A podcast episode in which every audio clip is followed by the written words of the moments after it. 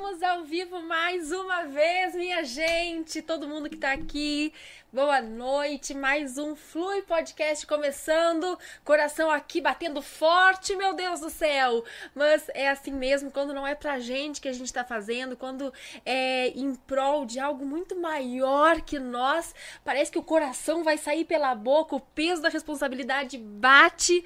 Mas é isso aí, se Deus manda, tem que fazer. Então nós estamos aqui para servir. Que Deus abençoe a sua noite, que Deus abençoe a sua segunda-feira. Aqui ao meu lado está ela, pequena em estatura, mas grande em conhecimento. É jeito de começar a apresentar a irmã mais velha. Me respeita, mulher.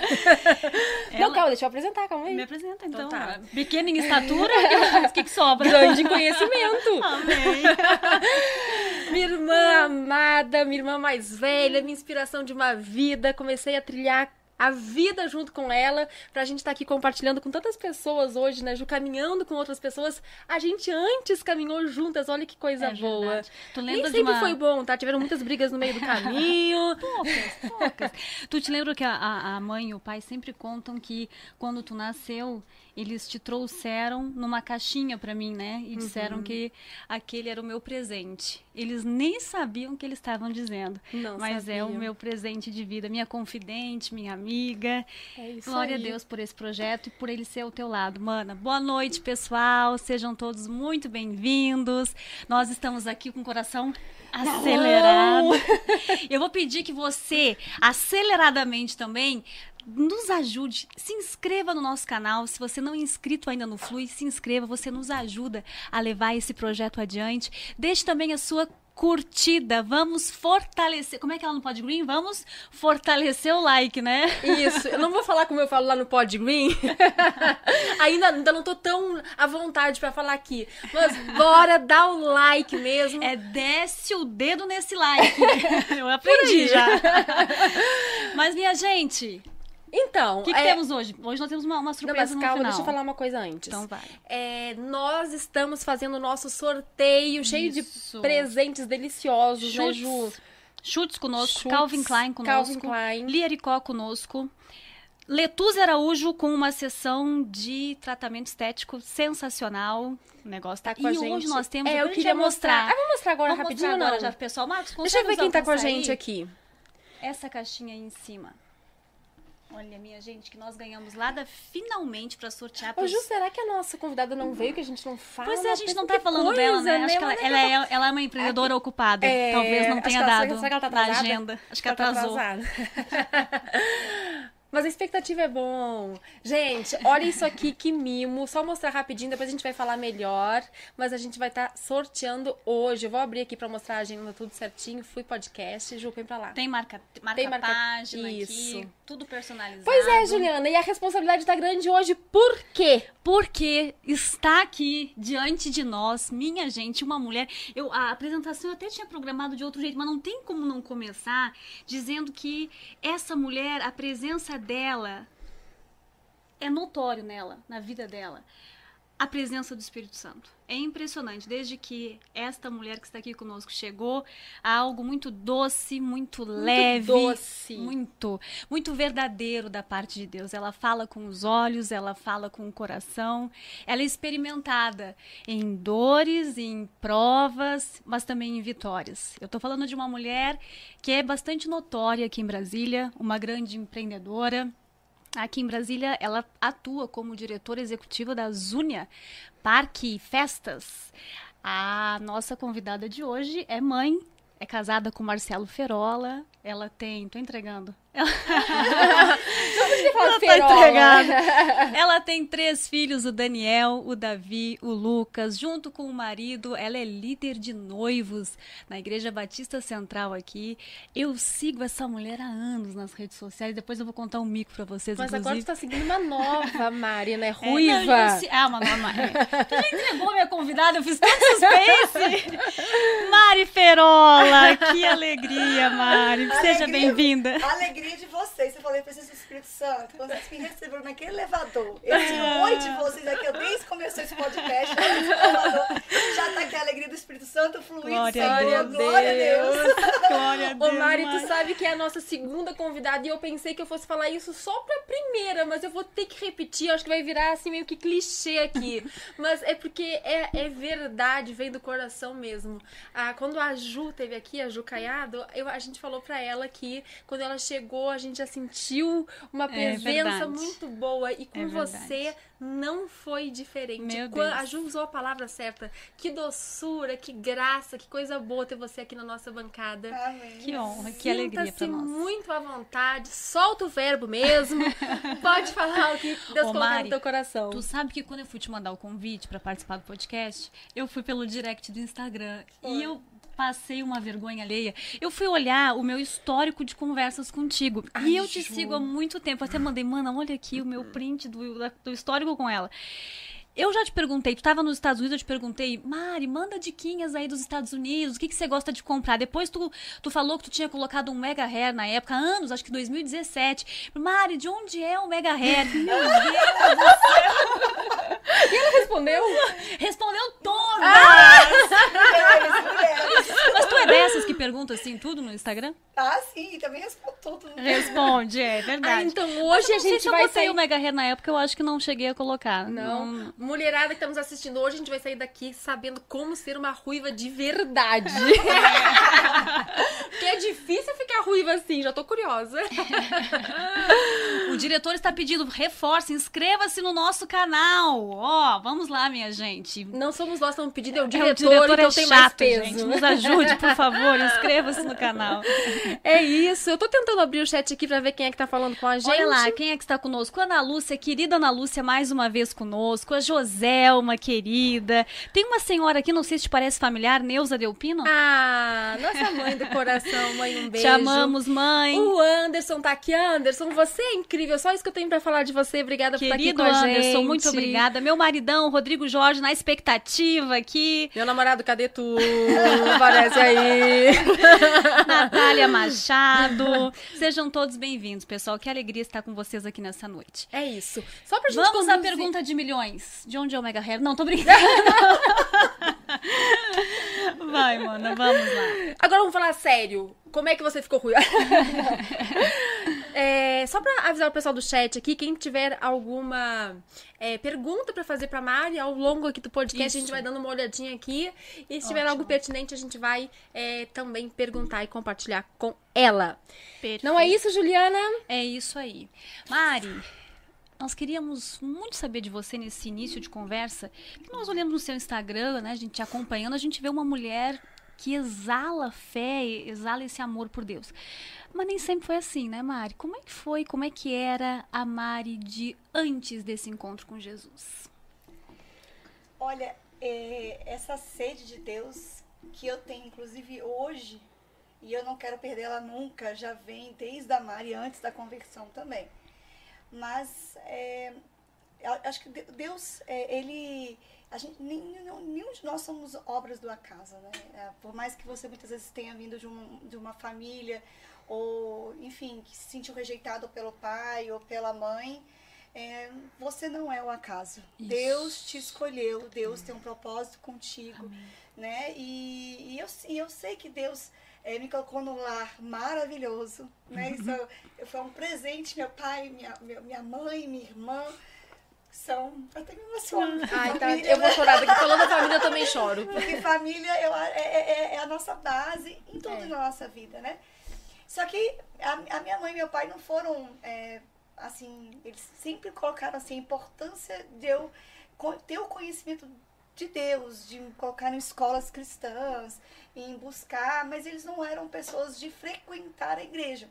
Então eles se diziam católicos, né? Inclusive aqui não estou aqui para falar de religião, Sim. mas de falar de Jesus. E, e, e eu me, me conhecia somente a, a, a- Igreja Católica, que foi bênção também, quem é católico, glória a Deus, mas que eh, eu conhecia de uma coisa mais automática. Uhum. Eu tinha muita sede e eu não sabia como aquela sede podia, sabe assim, ser suprida. E, e eu ia sozinha pra igreja, eu ia. é, eu esqueci como que falava na igreja católica que chamava quando você ia fazer virar a noite lá, esqueci. Vigília. Vigília. Mas tinha. é, mas também, né, na, Na nossa Na também. nossa também. aham. mas tinha outro nome que eles usavam na Páscoa, eu esqueci o nome. E aí eu fazia vigília sozinha. Uhum. E aí é, eu conheci meu marido, né? Na verdade, na época a gente namorava. E ele falou assim, não, vamos começar. Ele também estava desviado na época. Nasceu no lar cristão também. Estava com muita sede de Deus. Ele falava que passava assim de carro na frente da igreja. E sentia aquele vazio e aquela necessidade de voltar. Porque por mais que muitas vezes você tá na balada, você tá, sabe, em volta de um monte de amigos é, na sua vida profissional, de repente está crescendo, mas continua aquele vazio. E muitas vezes você está lá, muitas vezes hoje em dia, inclusive, mais forte ainda daquela, daquela minha, da época, né, de 20 anos atrás, é, que não tinha tanto acesso à rede social largamente como é hoje, né? com Esses tantos de Instagram, essas coisas. E, e hoje em dia, muitas vezes as pessoas ficam lá, madrugadas, passando feeds, naquele vazio, tentando encontrar algo que venha suprir a alma dela. E tá buscando um lugar errado. E muitas vezes é que a pessoa está precisando é, de um encontro verdadeiro com o Espírito Santo do Senhor. E, eu acho, e, e isso que estava no coraçãozinho do meu marido naquela época. Ele passava na frente da igreja e aí ele resolveu, é, entrou na Batista Central, começou a, a frequentar os cultos, né? E a gente, eu lembro que a gente ia junto, ficava lá no fundão da igreja, a igreja é é ampla, né?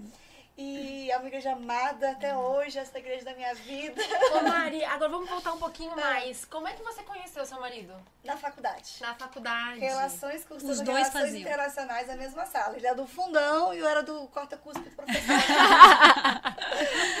e aí... E os dois formaram em relações internacionais. Você é formado. formaram lá. Formaram, já eram casados ou não?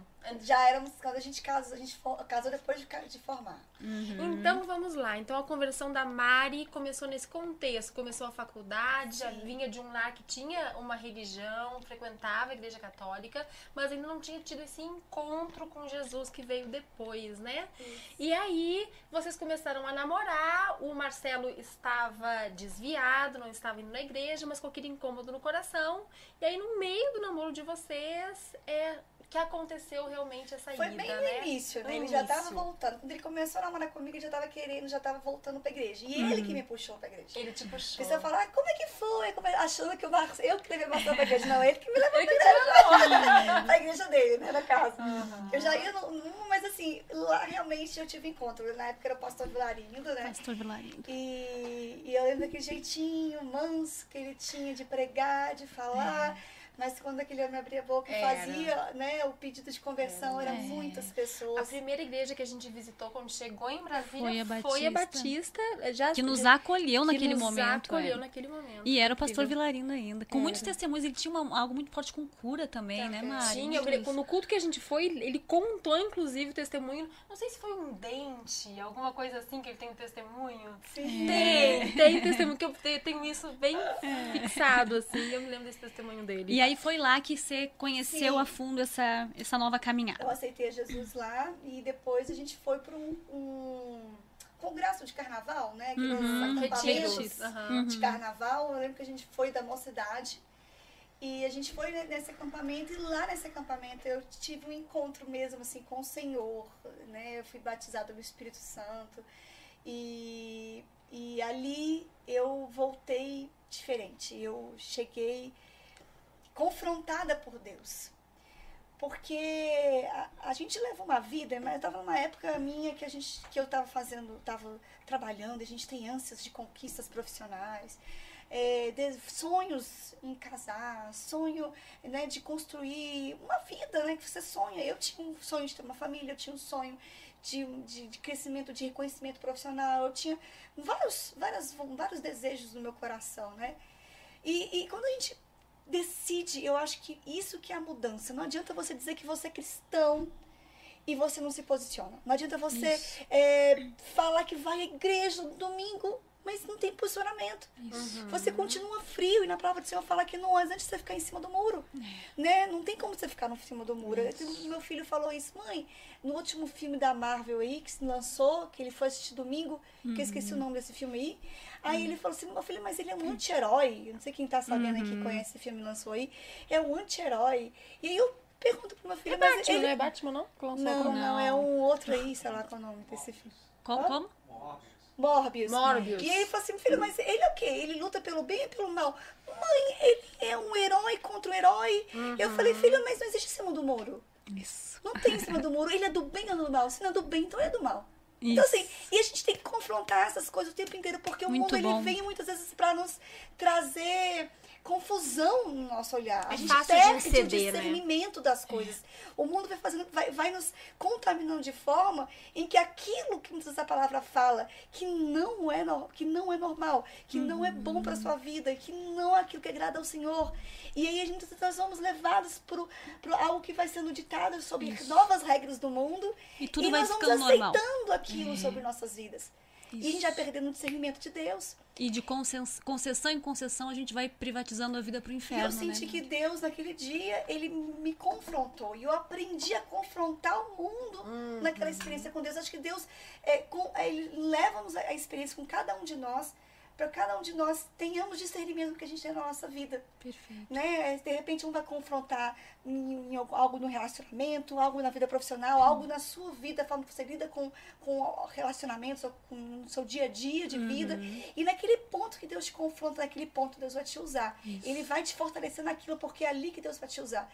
E eu, e eu senti, né, tá, tá, tá, tinha tantas revelações, estou falando com você, estou sempre para umas revelações aqui na minha vida. que Deus quer de mim. Pode fluir. Mas é, e, e naquele, naquele encontro que eu tive com Deus, foi um confronto de Deus sobre a palavra. Não era o que eu achava, eu tinha relação sexual com, com o namorado, com, o Ma- com o Marcelo. Né? E falou assim, ué, mas você quer santidade ou não quer santidade? É santidade perante a mim ou ao mundo? E assim, você tem que fazer escolhas diárias com Deus. E quando você escolhe Ele, Ele te honra. Ô Mari, e aí Deus te confrontou em relação ao teu namoro, né? Que, tinha, que vocês tinham relação sexual. E aí qual foi a sua, a sua postura, a sua Eu saí decisão? querendo terminar. Só isso. Eu falei, E o Marcelo se arrependeu. né? eu falei, ó, eu falei, olha, Marcelo, infelizmente não, não, não tem como a gente continuar. Eu falei bem, eu não falei nada sobre isso. Eu falei simplesmente quero terminar com você. E aí, ah, nesse momento ele ficou, mas por que que tá acontecendo? O que que eu fiz, Logo né? que saiu do retiro, já saiu assim. Foi, a gente saiu, chegamos na, na casa dele, que eu pegar as minhas coisas pra ir pra minha casa, né? Que a mala, né? Que a gente chegava de, de ônibus na igreja e ia, pegava, ia pegar meu carro pra ir embora. E aí eu falei, olha, eu quero terminar e tudo. E eu tava assim, com meu coração angustiado, angustiado. E aí ele, o que, que aconteceu? O que, que eu fiz? Ele ficou sem entender nada, porque a gente sempre, a gente teve uma, uma ótima comunicação, assim, de se compreender, sabe? Ele é o cara mais paciente do mundo, enquanto eu sou a pessoa mais agitada do mundo. A gente vai se, vai se ajustando. E, e aí ele não sem entender, nada. Eu falei, olha, é isso, eu não quero mais. E eu... ah, ah, Tem uma frase do Lutero que, sobre o amor de Deus, que fala assim, que o, o, o Deus, ele não olha para nós e nos vê coisas tão amáveis que justificam o amor dele. Ao contrário disso, é o amor dele que nos transforma e nos coloca em amor. Ou seja, é, não falei muito bem a frase. Eu não conheço a frase do Lutero, mas É, eu mas- devo entender. Não é que não é o que há de bom em nós que faz com que que, faz com que ele nos ame, porque nós, nós É. aqui, seres humanos, a gente olha para as coisas, ah, eu amo a Ju porque ela é assim, Uhum. né? Mas é, Deus não, Deus ele pega uma pessoa que não tem por que ser amada, ele olha assim, não, mas ela, é, diante da majestade do nosso Deus, ele nos ama por misericórdia, né? É um amor recete que fala na Bíblia, Uhum. que aparece tantas vezes lá, que é um amor unilateral, ele nos ama sem a gente merecer. É. E esse amor é o que nos transforma, que foi o que você falou agora, né? Que foi o amor de Cristo que te alcançou e que fez você entrar nesse, nesse processo de santidade para você se tornar cada dia mais amável pelo Senhor. né? E agora uma pergunta, assim, quanto você está disposta a viver desse amor? O Isso. quanto está disposta a, a, a ser transformado por Deus. Isso. Nem todo mundo está disposto. É. Você chega assim e fala assim, ah, mas que bobagem. É, é natural. Como que eu vou casar com alguém sem conhecer? Mas eu- no mundo é, é- prega esse tipo de coisa. Como que a pessoa vai me aceitar se eu não quiser nada? Se eu não quiser ter, ter uma relação sexual? Como é que vai ser isso? E, e- e a gente vai viver, vai, vai, vai, como eu falei no início, nós vamos cedendo às circunstâncias do Isso. mundo. E eu estou disposta a fazer um compromisso com ele ou É. com o mundo. Muitas vezes nem da sua carne. Tem mulheres É. que cedem para serem aprovadas, para agradar para agradar, É. sabe? Para ser aceita. E o apóstolo Paulo já disse, né, Mari? Se quero agradar a homem, já não sirvo para ser servo de Cristo, né? Não é, não é agradar pessoas. Que coisa linda, Mari. E aí começou a tua caminhada com Jesus. Sim. E essa caminhada tem anos já. Agora o quê? Nós estamos falando de 20 anos. 20 anos. 20 anos. E aí vocês começaram a se envolver na igreja e hoje vocês assumem já há algum tempo uma liderança na igreja. É, a gente trabalha muito com noivos, já desde que nós casamos, já há 16 anos. Uhum. É, enfim, nós também temos outras funções dentro da igreja, né? Uhum. Diáconos. E nós somos apaixonados pela obra. A gente, desde que a gente começou na igreja, a gente já trabalhava em coral, mesmo com minha voz rouca pela, pela paciência e glória de Deus, mas era por amor que eu estava ali Ai, louvando. gente, eu acho um charme Eu essa também voz acho, eu rouca. também acho Ah. Eu, que, eu adoro quando eu, Eu fico também. rouca. Eu também, eu também. O Marcelo era tenor, era contralto, a gente estava lá no coral, ficamos muitos anos no coral. E, e lá no coral, quando nós estamos trabalhando para o Senhor, qualquer obra que você se colocar e se dispor para Deus, você vai ser transformado Isso. naquilo. É. Deus vai te ensinar. É. Ô Mari, e aí você se converteu, você era jovem. Você, você- uma pergunta entre parênteses aqui, tinha perguntado antes, viu, Ju? A Mari fala a idade ou não fala a idade? Fala, Fala. 41. 40 Meu Deus, era melhor não ter falado, Ju! Tá vendo? A gente tá tendo uma aula aqui de tudo. É. Mari, é, aí você, vamos voltar um pouquinho lá no processo de conversão mesmo. Aí chegou uma Mari transformada, o quê? Buscando por transformação em casa. Um lar que não estava esperando que isso fosse acontecer. Como é que foi a reação dentro de casa? Olha, é, eu lembro que minha mãe ficou doidinha, porque ela falava assim, agora você vai virar uma beata. aí eu trancava a porta, eu fechava a porta do meu quarto pra orar, aí ela batia, menina, sai desse quarto, vai pra festa, sai pra rua. Mas assim, eu nunca, nunca deixei assim de... é, eu nunca fui uma menina de bebê, eu sempre, minha mãe, assim, ela sempre, desde criança, ela incutiu isso na gente, né? Da minha e da minha irmã, você nunca guarda sua bebida, nunca deixa sua bebida, né? Eu sempre falo isso, inclusive, pros meus filhos, tome cuidado com aquilo que você está bebendo, seja até água, né? Cuida, se alguém tem gente maldosa no mundo, então a minha mãe falava sempre essas coisas. Olha só, nunca reparei isso. Oi. Interessante. De cuidar o que tá bebendo pra não vir uma pessoa e colocar alguma coisa. É, minha, minha mãe, minha mãe ela sempre tinha essas Aham. coisas comigo, minha mãe sempre ensinando isso, a Sim. gente ia. E- mas assim, eu nunca fui uma pessoa que gostava, gost, nunca, até hoje. É, e a Mari, levanta só um pouquinho teu microfone aí, por Microfone. favor. E Tá. tu limpa o dente tá com batom. Não com batom? Como é que, como é que a gente fala? Deus já Né? saiu também. Hum. de perder o controle. Uhum. Então, assim, eu nunca, nunca, nunca fui de me embriagar, nunca Sim. gostei de nada dessas coisas, Uhum. assim. Eu, eu sempre eh, tive esse cuidado de já compreender. Eu sempre, zelo, né? eu lembro até que minhas amigas eram assim, os pais me adoravam. A Mari, vai! então, se ela, Mari, vai, tá tudo bem. Ela que vai dirigir. Então, assim, eu, eu nunca fui muito de... de- Já tinha um princípio, né, Mari? Já tinha um. Sim, eu acho que eu sempre tive muito temor de Deus. Sim, sim. Mesmo sem conhecer, era, eu, eu tinha muito temor do Senhor. Uhum. Se conhecendo profundamente, ainda quero conhecer mais e mais e mais, né? A gente Quanto Amém. mais a gente conhece, mais a gente percebe o, Uma tanto face. mais que tem pra conhecer, É né? verdade. Você sabe que eu, a- a- na minha a gente se converteu muito novas também. Eu tinha oito anos quando a minha mãe aceitou Jesus, então o nosso lar ele sempre foi um lar É. cristão, né? E eu me lembro que na minha adolescência eu meio rebelde e querendo ir pra festinha, minha mãe não deixava, graças a Deus. Hoje eu, meu Deus, só agradeço a isso. Mas eu lembro que uma tia minha, muito amada, que hoje é convertida, na época ela não era, ela me disse assim: ai, Fê, que bom que vocês são convertidas, né? Mas por que, que isso não aconteceu um pouquinho depois pra te poder aproveitar? E eu arrei mesmo, tia! É aquela noção distorcida de aproveitar a vida, né? Que na verdade pode ser perder a vida, que né? pode ser perder a vida. Que bom e, que e muitas pessoas que se convertem depois de muitos anos, a gente vê muito testemunho disso, né? Eh, Passam por, aquela, por aquele momento de arrependimento. Por que, que eu não conheci antes? Por que, que eu deixei pro final o melhor? Deixei o melhor pro final e não precisa ser assim, né? Quando Deus nos alcança na nossa juventude, na verdade a gente ganha muito com isso. É. E você teve esse privilégio de, com 20 anos a 19 anos, ser encontrada por Cristo, né? É. Ele te alcançou. Eu lembro, gente, que é, eu tava um dia voltando da faculdade e era tipo 11 da noite, saía do CEUB, né? Terminava 10, 10 então eu chegando a 28 do Lago Sul, onde eu morava na época. E aí era mó estrada, porque não tinha terceira ponte. E parecia um cachorro preto na frente do meu carro. O olho só bril- brilhou assim.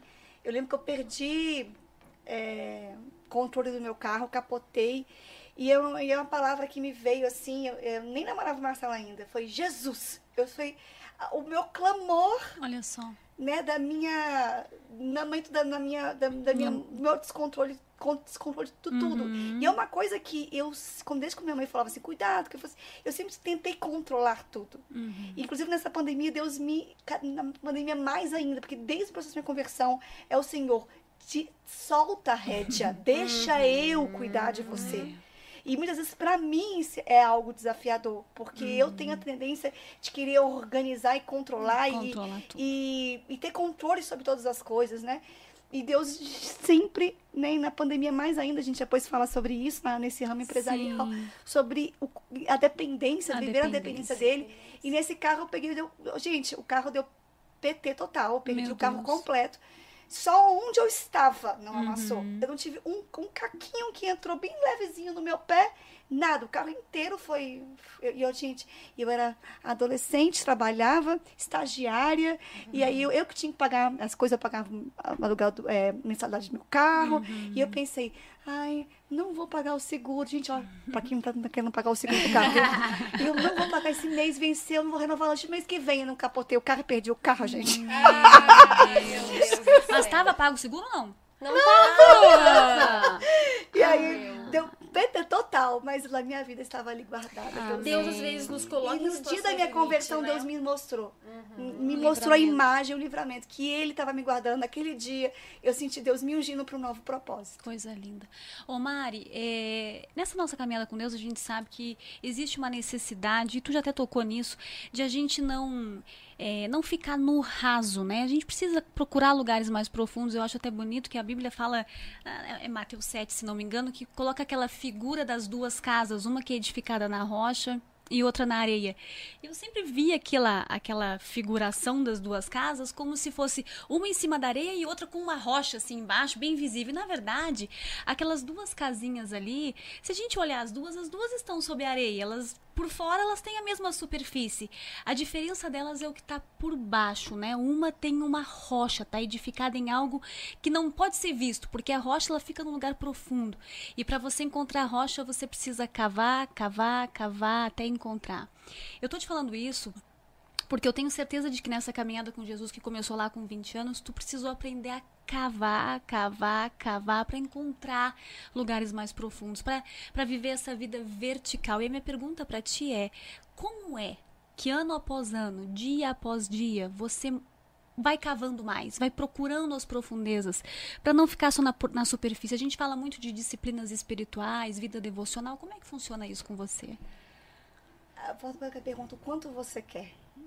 É, muito, a gente fala, é, eu acho interessante essa sua simbologia de cavar.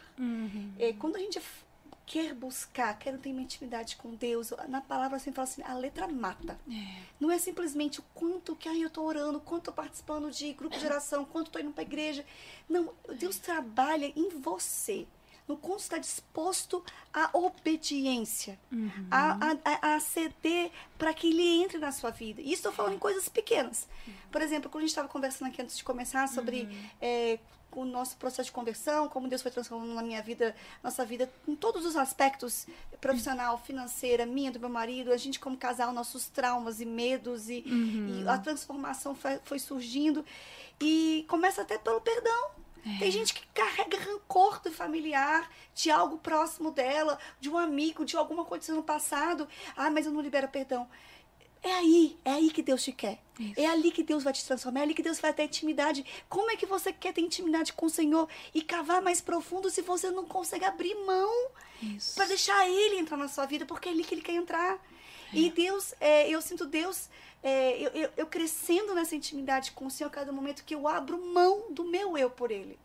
Muitas vezes das minhas, das minhas ânsias de, de, de, de, de ímpeto, né? Que eu sou a- audaci- audaciosa muitas vezes demais. E aí eu sinto, não, não, não, não, não, é na dependência, não é na minha força do meu braço, é na força do Senhor. Quem é o Deus de Israel? Quem é homem com uma circunstância, numa pandemia, numa doença, não há medo, não há nada que venha ser maior que o nosso Deus. Não há decreto de governador, não há decreto de justiça, não há homem nenhum maior que o nosso Senhor. E muitas vezes a gente fica lá capengando a nossa força. Você pode, olha, ah, eu quero começar, Maria, no, no- no empresarial. Maravilha, você pode fazer o máximo de projeto possível que você for. Você não vai ter 100% de certeza que não vai ter dificuldade. Você vai ter dificuldade. Ai, Mariana, que duro, vai ter dificuldade. Vai ter dificuldade. E como é que você vai viver suas dificuldades? No seu relacionamento, no seu casamento, com seus filhos. Eu estou disposta a muitas vezes fechar a minha boca, que muitas vezes tem muita boca nervosa de mulher nervosa. Eu estou disposta a fechar as minhas reclamações da minha vida. Porque as pessoas vi- vivem mais a, a vida dos outros do que a própria vida e começam a viver no rancor, na falta de Isso. gratidão. E eu tô falando essa coisa pra vocês, é pra mim também. Ninguém, é- eu não sou perfeita, mas é. aí que Deus vai cavando. Quando eu escolho, eu falo assim, Deus, Deus, eu vou no meio da pandemia, no segundo lockdown, em que eu cheguei no fundo, que eu posso dizer assim, no fundo das minhas forças. Eu tava, no, eu tava na minha mais, maior fraqueza, no fundo, quando eu falo fundo do poço, é que eu tava sem forças no segundo lockdown. Eu falei assim, agora acabou, né? Porque eu fui no meu último sopro de vida, Uhum. né? Há uma semana atrás, o governador dizendo que não ia ter outro lockdown, contratei mais gente, E fiz o teu um- ramo é festa, né, Mari? Nossa. Meu Deus. e eu falei assim, pronto, agora acabou as minhas forças. Eu não tenho, Deus, eu não tenho mais força. Eu não tenho. Porque no primeiro lockdown eu tava firme, tinha os meus momentos de, de tristeza, tinha, mas eu tava forte, eu buscava Sim. na palavra. Mas no segundo lockdown eu desabei. Eu desabei e, e falei assim, Deus, e agora? Assim, Sim. eu já não sei, eu não sei, eu não sei mais o que fazer, não tenho mais o que fazer, não sei pra coisa. onde ir. Aí quando você não tem mais alternativa, como eu falei, eu sempre tento ter a- a- o plano A, o B, o C, tento Aham. controlar o máximo possível. E quando tem mais plano nenhum. É. Isso muitas vezes são mulheres que vivem em casamentos que não tem mais plano nenhum. Sim. Eu tenho um relacionamento com meu filho que eu não sei mais o que fazer com meu filho, não tenho mais plano nenhum. Eu fiz Uhum. tudo o que eu podia. É. E aí? Sabe qual é a história que eu tava lembrando agora? A história de Ruth. É, Elimeleque, ele era o sogro de Ruth, né? E antes de que ela casasse com o filho dele, Elimeleque, ele estava em Belém. Belém, a terra prometida. E você sabe o que quer dizer Belém, Ju? Casa do Pão. Casa do Pão. É, e teve um período em Belém que, ironicamente, faltou pão Na Casa do na Pão. casa do pão. E aí Elimeleque, ele. Naquele tempo, Mari, é, não existia. Se você não estivesse em Belém, há 3 mil anos atrás, se, não- se você não estivesse em Belém, você não conseguia se alimentar da palavra. Porque não tinha Bíblia naquela época. Então, quem saísse de Belém, da terra prometida, ia perder o acesso à palavra, uma terra pagã. E Elimeleque viu que estava faltando pão na casa do pão e ele saiu, foi para Moabe. Chegou em Moabe, uma terra pagã, ele foi em desobediência para Moabe. E lá ele passou anos da vida dele sem servir a Cristo. Ele, a esposa dele, a Noemi, sem servir a Cristo. Eles foram lá em busca de uma providência por vontade própria. Naquele momento, ele estava, Elimeleque estava dizendo assim: não quero mais depender do Senhor, vou pelas minhas próprias mãos e vou sair da, da terra, de, vou sair de Belém. Saiu, morreu, os filhos morreram, deixou a esposa lá com as duas noras, né? A, a- e uma delas é a Ruth. E aí uma moabita, Ruth, que era de uma cultura pagã, quando Noemi resolve voltar para a terra que era dela, para Belém, é, olha, minha nora, pode ir embora, você já não tem mais marido, é, você não tem mais nenhum compromisso comigo, vai viver a sua vida para as duas noras, né? E aí Ruth falou aquela, é, aquela é, frase, né, Linda. tão aclamada, por onde tu fores eu irei, onde tu andares andarei, teu povo será meu povo, o teu Deus será o meu Deus, e aonde tu morreres, ali morrerei eu também, né? Olha a prova do amor de Ruth naquele momento. E aí eles voltaram, elas voltaram as duas para Belém. E o que, que eu estou querendo falar com essa história? Que foi alguém que não tinha condição nenhuma. Na verdade, naquele momento Ruth estava se convertendo, né? E foi naquele momento para uma mulher que era pagã que Cristo converteu o coração dela a ele. Ela entrou em Belém, ela foi a providência da vida de Noemi. E é interessante nessa história que em Belém, anos depois, vai nascer o vem, pão né? da O vida. pão da vida. É. O pão da vida nasceu em Glória Belém. Deus. Então, essa dependência de Cristo, né? Talvez se Elimeleque não tivesse saído da terra prometida, tivesse ficado lá em obediência, o caminho dele seria outro. E olha que triste, ele saiu atrás de é, recursos financeiros. E quando Noemi voltou, ela voltou sem nada nas mãos.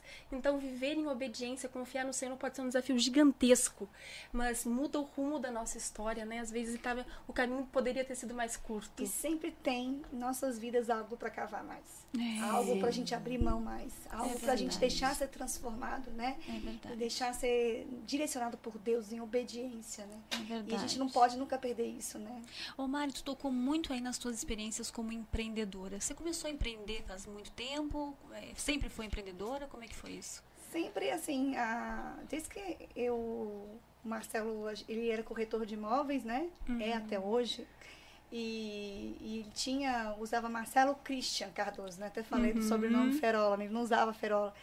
E, e eu falei assim, não, vamos, é, vamos botar Ferola aí. Então, desde que a gente casou, e a gente- nós trabalhamos juntos, né? A gente começou tudo junto. Todos os negócios nós somos nós dois, né? Pensando junto, caminhando junto, caindo junto, levantando junto. E acho que é uma parceria de vida, assim, que dá muita força para nós dois, né?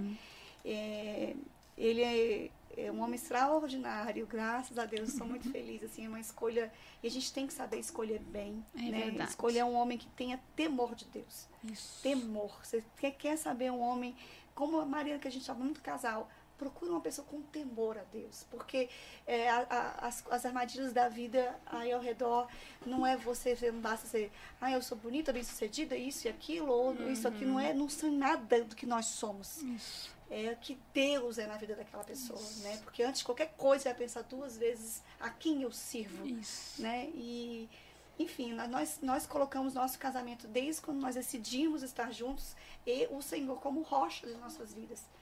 E, e muitas vezes eu, né, a Maria, ele é muito fácil pedir desculpas, gente. Na mesma hora ele vem e pede desculpas, eu. Já Deus, já, graças a Deus, hoje eu tô bem mais rápida. Antigamente, há três dias, assim, aquela, aquele joguinho de mulher. Hum, não sei, ah, não sei. hoje, graças a Deus, né, a gente já consegue se resolver. A gente Sim. nunca dormiu brigado, graças a Deus. Sempre tentamos resolver nossos problemas Isso é algo sobre noite. o perdão que é, é, é uma estratégia.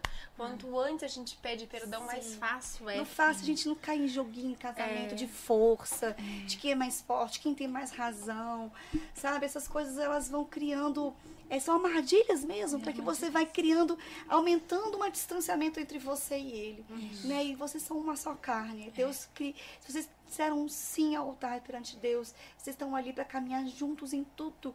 E a coisa mais linda do mundo que é, é- é- é ser uma só carne, é isso. De quando você tá se sentindo mal, um vai ali e te levanta. Quando ele tá se sentindo mal, eu vou lá e levanto ele.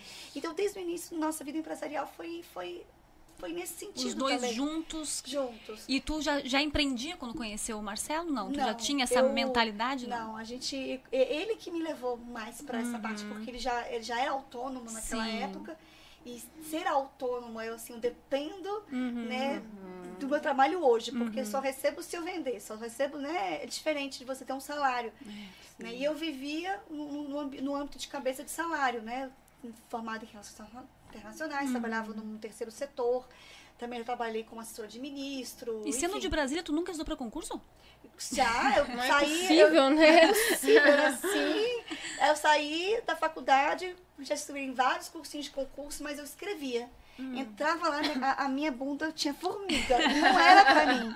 E eu admiro muito, porque tem que ter muita é, disciplina pra você tem. estar estudando pra concurso. Tem, tem. E é muito bonito isso. E na, minha- na minha disciplina é, é, é para negócio, né? Eu na- acho que eu me descobri nisso.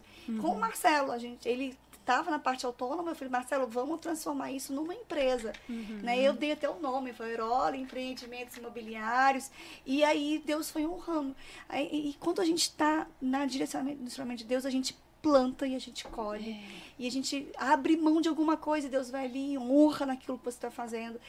E tem dificuldade? Tem. Nossa, e como já passei dificuldades. E mesmo nos momentos de desolação, muitas vezes. Quando a gente se sente. Nem eu falei, na segunda pandemia, quando eu me senti realmente sem forças nenhuma. É incrível. Deus tá ali para sustentar. Deus tá sustentando. Deus, por mais que você não tá vendo nada ao seu redor, Ele tá do teu lado. Ele tá te sustentando. E hoje eu olho para tudo que eu passo e falei, Deus, eu sei que você vai me levar. Você tá me levando para um lugar, me deixando mais forte.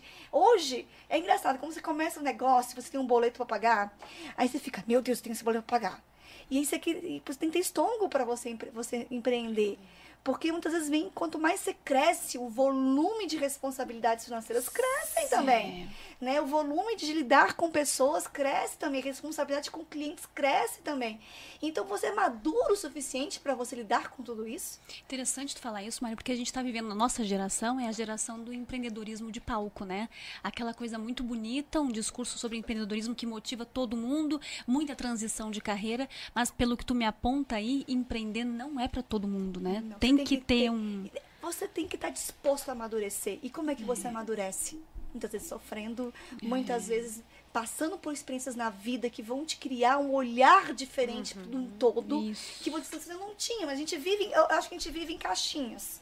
E Deus vai destrancando portas e ambientes para que você amplie o seu olhar. E às vezes essas portas ele abre Dói. através do erro também. Sim. Ele nos permite errar aqui para poder sempre, ali abrir. é, Nem é sempre. A graça, o milagre sim, acontece. Sim. Mas a gente vive na graça do Senhor, mas muitas vezes a transformação vem ali quando Deus permite você ser apertadinho para espremer algo para que você consiga experimentar algo novo. Né? Ô Mari, me chama muito a atenção na, na tua história e na história como empreendedora mesmo. Porque você não desvincula é, a vida de empreendedora com a vida com Cristo. Anda junto, né? É, é, e, e eu acho que a marca que eu colocaria aqui ouvindo o teu testemunho é a marca da dependência do Senhor. É em todos os âmbitos da tua história, né? Porque ah, ah, ao mesmo tempo que você fala que é difícil entregar o controle, mas eh, eu percebo na sua fala, no seu olho brilhando, que você luta para ser obediente e entregar o controle para Cristo, né? Eu me lembro, Mari, de uma história que tu contou uma vez, não sei se foi no Instagram, não me lembro, de um episódio de uma caixa d'água. Ai, menina, você foi Tem esses Eu le- eu acidentes vi. de percurso, né, Mari? Não é? Uma festa, né, que tu tá falando? É, não era? Tinha uma Que festa uma festa três dias. Eu e tava aí- lá em São Paulo e aí com o Marcelo, a gente tava até num, num- num congresso de eventos lá, numa feira de eventos, e a funcionária me liga, me liga falando, Mariana, tá tudo alagado aqui. O salão de festa tava todo alagado. E tinha virado uma- duas caixas d'água lá em, em cima da nossa loja. Ju, o que, que tu faria? Meu, ia, ia Alagou. afogar na água. Eu também. A- a- assim, os brinquedos, muitas coisas eram em MDF, foi tudo, tudo pro lixo. Foi assim, um prejuízo gigante, mas pior do que o prejuízo é você é, deixar alguém na mão, no caso dos meus clientes. E eu tinha uma festa em três dias, que era uma Meu festa Deus. de 15 anos. E como eu chego para uma cliente com uma festa de 15 anos, três dias, não consigo entregar essa festa. Eu nunca deixei de entregar uma festa, né, por um problema meu, né, por, é, agora eu vou dizer que eu sempre dizia isso, agora na pandemia a gente teve que fazer lockdown, tive, não pude entregar Sim. festas, mas porque é algo maior, Sim. mas nunca deixei de entregar uma festa por um, algo, né, assim, e, e eu falei assim, como eu vou ligar para essa cliente? Então naquela mesmo momento eu falei assim, gente, chama alguém, vê o que, que pode ser feito, e a equipe inteira, peguei o primeiro voo, voltei para Brasília, e tinha máquinas e máquinas sugando a água do espaço, teto com gesso aberto. Como é que fecha isso aqui? Iluminação, a caixa de energia, Meu Deus. dando curto, tudo interno dando curto. E não dava nem para colocar é, aqueles. é, como que fala? Que de energia elétrica. Gerador. Gerador, porque o gerador ele liga na, na, na, na caixa de, de, de, de, energia da sua loja. Se tá em curto, não vai funcionar, não adianta nada. Então, assim, gente, resumindo tudo, né? é, a gente. Foi um milagre de Deus, a equipe inteira se juntou. Assim, a nossa equipe inteira. Tem que falar mais perto do microfone? Isso, aí Tá. tá, ótimo. E a equipe inteira se juntou. é, foi eleito, foi eletricista, foi tudo. E a gente conseguiu fazer fechamentos, pintar o que dava, fechar o que não dava, botar iluminação, é, iluminação de pontos de luz. Enfim, aí faltando meia hora pro evento começar, uma hora, pro- foi uma hora pro evento começar, Ah, até então o cliente não tava sabendo de nada. nada. Meu Deus. Porque a gente conseguiu, eu vi que a gente ia dar conta, né? Sim, Então não sim. ia deixar ela nervosa por algo que a gente fez, inclusive, uma decoração mais linda ainda, porque eu fiz um fechamento em todo o espaço, ficou maravilhoso. E, e aí, faltando uma hora, a luz cai novamente, Ah, outro curto. Meu Deus do céu. Nesse momento, eu já tava. eu- desde o início foi oração, tudo desde o início clamando aos deuses, mas nesse momento eu já não tinha mais, mais uma vez, não tem mais o que fazer. Eu falei, eu, liguei, eu falei pro Marcelo, Marcelo, você chama mais dois eletricistas lá, porque eu já tô no esgotamento, eu vou pro joelho orar. Eu não tenho, eu não vou ser que vai ligar, porque agora eu só vou clamar. E aí eu fui fechar a porta do meu quarto e fechei a porta e fui só clamar, clamar, clamar. Chegou o eletricista. Ele conseguiu achar onde era o curto. A cliente entrou, a luz abriu. Ah, Não tô, tô brincando. Parece que ah, não, é de verdade. Ela entrou, a luz voltou. Ah, ele conseguiu voltar a energia. A, mas é que funcionou. A Mariana deu certo, Marcelo ligou, deu tudo certo. Meu E Deus foi até o final céu. assim, segurou e glória a Deus. Entregando. Você falou que foi pro quarto orar, né? E o A.W. Pink tem uma frase que diz assim, que orar não é vencer a resistência de Deus, mas é encontrar o beneplácito dele. Então Deus já ia ali providenciar aquilo, mas ele esperou da. Mari, que a Mari fosse lá, dobrasse o joelho, para que ela mais uma vez fosse Gente, filha, oração ser dependente. funciona. Funciona. Como diz meu pastor Ricardo, meu amado pastor, a oração ainda funciona. Funciona. E é interessante, Mari, que às vezes a gente procura as coisas de Deus é, na- nas coisas mais mirabolantes, né? A gente procura o santo muitas vezes naquilo que há de mais complexo.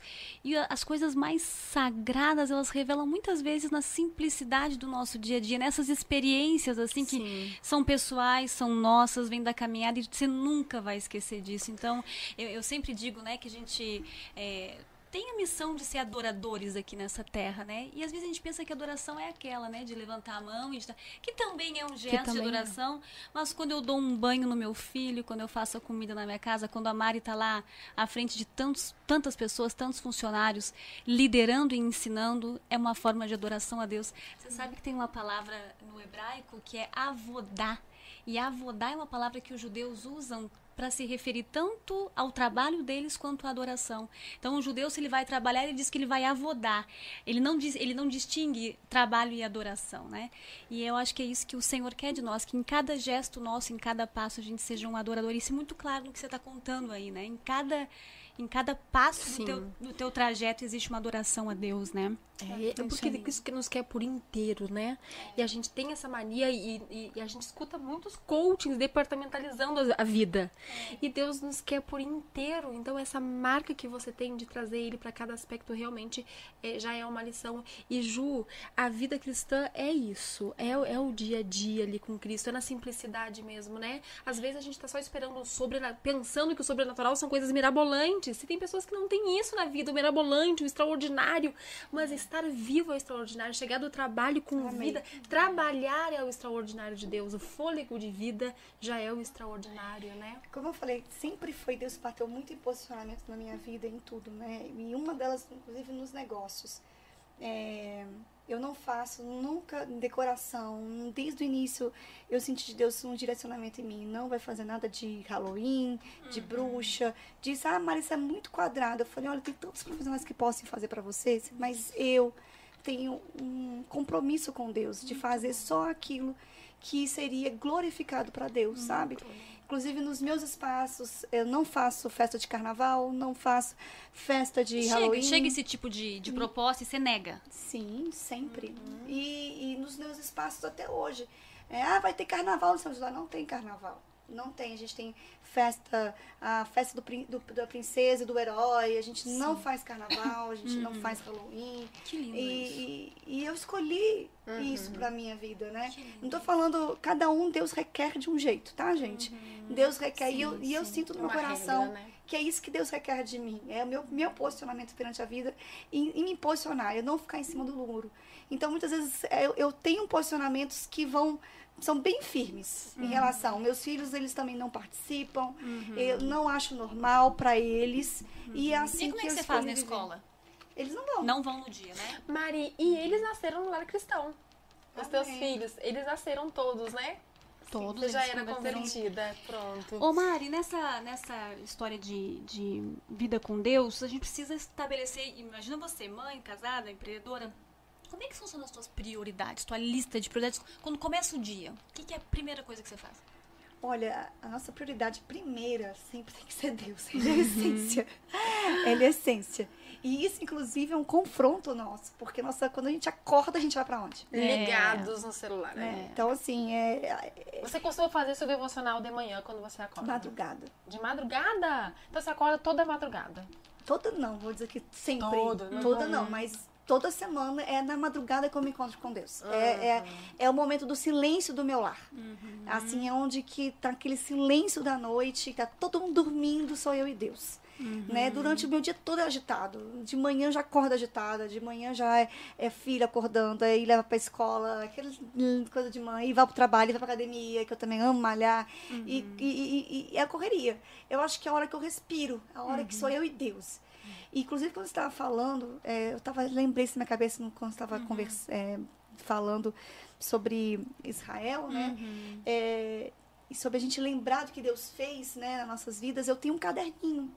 E eu vou falando essas coisas da, da, da caixa d'água, dos meus medos, das minhas ansiedades, daquilo que a gente, muitas vezes, a gente tem de necessidade, de medo na vida. Eu acho que, enfim, que você tá fraco.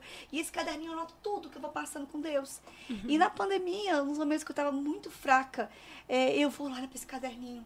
Se Deus fez aqui, Ele vai fazer de novo. Se Deus foi ali naquele momento daquela caixa d'água, Glória a Deus. isso aqui para Ele não é nada. Um E memorial. muitas vezes a gente precisa é, abastecer a nossa memória aquilo que traz a glória de Deus. Muito bom. Né? E por isso que muitas vezes a- a- a- o ouvir da palavra aumenta, aumenta a nossa fé. Né? Ouvir um podcast abençoado desse, que vocês devem se inscrever nesse podcast maravilhoso. traz, se inscreve, se traz, traz a- a- o fortalecimento da nossa fé. Ouvir né, um, um testemunho de alguém, ouvir a palavra de Deus. Ai, quantos. Que livro você lê? Gente, lê a Bíblia. Isso, isso. A Bíblia é, o, é, é, o, é, a, é a essência. A palavra né? de a Deus palavra. ali Você quer ir lá, mas eu não consigo entender. Mais que eu me pergunto no Instagram. Que eu tenho também um grupo de oração, a gente faz jejum juntas, em tempos em tempos, não tem um, um- Uhum. um grupo de WhatsApp. E muitas perguntas, Mari, como eu, como eu compreendo a Bíblia? Eu não Uhum. entendo a Bíblia. Inclusive, eu quero falar isso para vocês. Primeiro, antes de orar, você ora a Deus. Busca, pede discernimento a Deus. Deus vai te dar. E procura uma Bíblia com uma linguagem atual. Uhum. Muitas vezes a gente tem uma casa Bíblia com uma, com uma linguagem muito. Qual a linguagem que você usa, Mari? Você tem alguma preferidinha, assim, Aí, queridinha? gente, eu tenho, eu tenho acho que uns mais de 10 modelos, tipos de, De de Bíblia. linguagem de Bíblia. de Eu sou por estudos. fases, eu tô na NVT agora. Ah, tô amando legal. a NVT. Então, assim, é- eu, eu tenho uma Bíblia que tem estudos, que tem da palavra estudos para relacionamento. Uhum. Eu tenho outras que é para mulher, né? Bíblia da mulher. Aí tem outras que é Bíblias mesmo de. de é, mais voltado para a identidade de cada personagem bíblico. E, a gente- e- e muitas vezes eu, eu vou, vou passeando entre elas e conversando e compreendendo. E, e é incrível como Deus fala, assim. Na última palavra né, que Deus me deu, assim, que, que eu até escrevi no grupo lá, foi, né, é, a tudo coopera para o bem daqueles que amam a Deus. Muitas vezes a gente fala essa- esse versículo tão da boca para fora, ah, está vivendo um entendo. problema, mas tudo coopera para o bem do que ama a Deus. Mas tudo, o que significa tudo? E o que que significa amar a Deus? E muitas vezes a gente acha que tudo coopera é no bom e o ruim. Dê glórias a Deus. Até no momento difícil, dê glória ao Senhor. Confia nele. E amar, amar a Deus. Será que você tem realmente eh, se colocado em uma posição de, de entrega a Deus? O que, que significa amar ao Senhor? É caminhar com o Senhor? é você servir ao Senhor de todo o seu coração, é você abrir mão do seu eu, da sua carne para Deus. E no momento que você faz isso, você está, né, é, com se colocando em amor a Deus e rendendo a Ele. E quando você se rende a Ele, como? A Bíblia fala, né, que Como não, é que não, ele não que vai não vai lançar fora ninguém que, que, o- que o Pai mandou. Que Jesus não vai lançar fora ninguém que o Pai enviou, E né? mesmo que você tenha errado, que muitas vezes tem mulheres que erram, assim, é, é, traem o marido, Sim. ou a gente erra numa mentira, a gente fa- falou que não devia, é, e a gente erra. Quando a gente se ama a Deus, a gente se rende ao poderio do Senhor sobre nossa vida, eu reconheço o meu erro, eu reconheço onde eu errei e eu tenho a chance de recomeçar. E nesse recomeço, Deus vai te honrar. Ele vai te levar para lugares, inclusive, maiores do que você estava, porque Deus é um Deus que é por completo. Ele faz, ele vai mexendo por completo em nossa vida, e eu vejo isso claramente na minha não vida. existe Tu- uma hora certa, a hora é agora, né? A hora de se voltar para Cristo novamente, a hora de se render novamente a Cristo é agora. Às vezes a gente coloca tanto empecilho para isso, ainda mais quando vive um, um- algum pecado, ou se afastou por muito tempo de Cristo, a gente sempre coloca o empecilho, não, mas eu já tô há tanto tempo, tô envergonhada, não sou merecedora. Nós não somos merecedores, né, Mara? É graça, é a graça do a Senhor. Amanda tá falando isso, eu tô lembrando que na educação, eu sou professora e na educação a gente tem muito o passar de ano, né? Então a gente estimula o aluno a passar de ano. E ele vai criando a mentalidade que o ano em que ele está terrível, né? Porque ele tem que passar de ano, ele tem que ir pro próximo. No, no, no mundo dos negócios tem o happy hour, né? Porque o happy hour é a hora feliz é só aquela depois que o trabalho acaba, Acaba. né? E aí a gente vai criando essa ideia de que só o que vem depois é que é melhor, né? E esquece de ver que existe beleza no meio do caminho, existe beleza no ano que está acontecendo, beleza no, durante o trabalho, né? E o que legitima todo o processo da borboleta é esse tempo do casulo que você está falando, né? Esse tempo de ser experimentado, de ser provado. Tudo isso faz parte dessa construção, né, Mari? Você frisa isso muito bem, né? Sim, Tem dores, tem percalços, não é, não, nem tudo são flores, né? não são. E, e- e Deus ele vai trazendo esse amadurecimento em nós. É. em tudo que a gente passa, né? Eu, eu, eu, eu, eu creio que nada. é, inclusive, uma pregação muito legal foi nesse, nesse domingo lá na nossa igreja do pastor foi sobre soberania né, e livre-arbítrio. A gente tem o livre-arbítrio para escolher. É assim como nós temos o livre-arbítrio para nos render ao Senhor. Mas a vontade do Senhor é soberana. Tem coisas, tem coisas que Deus não negocia. E muitas vezes a gente está tentando negociar coisa com Deus que não é negociável. Né? A minha santidade não deve ser negociável. As escolhas que eu, que, que eu faço, eh, de repente vão, me- vão, eu vou errar, vão me levar para um caminho que de repente me distancia de Deus. Mas, e Deus é um Deus de, da graça que é renovada todos os dias sobre nossa vida. E todos os dias, hoje é um dia de arrependimento. e eu falo assim, eu quero recomeçar contigo. E eu quero falar para você, e de repente, no seu trabalho, é hora de recomeçar. A hora de você pedir perdão, de repente, pela forma que você está agindo com os seus, ah, seus, seus colegas de trabalho, com o seu chefe, com a sua boca, muitas vezes, que está afinetando as pessoas, sua forma de agir. Cadê o Senhor na sua vida aí? Né? No seu. Na sua casa. De repente, você criticando o seu marido o tempo inteiro, que ele não presta, que ele não ajuda, que ele não faz, que ele não... E você? Qual, é, qual que é a- o seu exemplo como mãe, como esposa do seu lar tem sido? Né? E, e- e- hoje é dia de recomeço. Se coloca no recomeço. Faz você e Deus aí. Agora um momento de reflexão, Senhor, aonde? Que área da minha vida que eu tenho que me posicionar? Que área da minha vida que é hora de recomeço, realmente?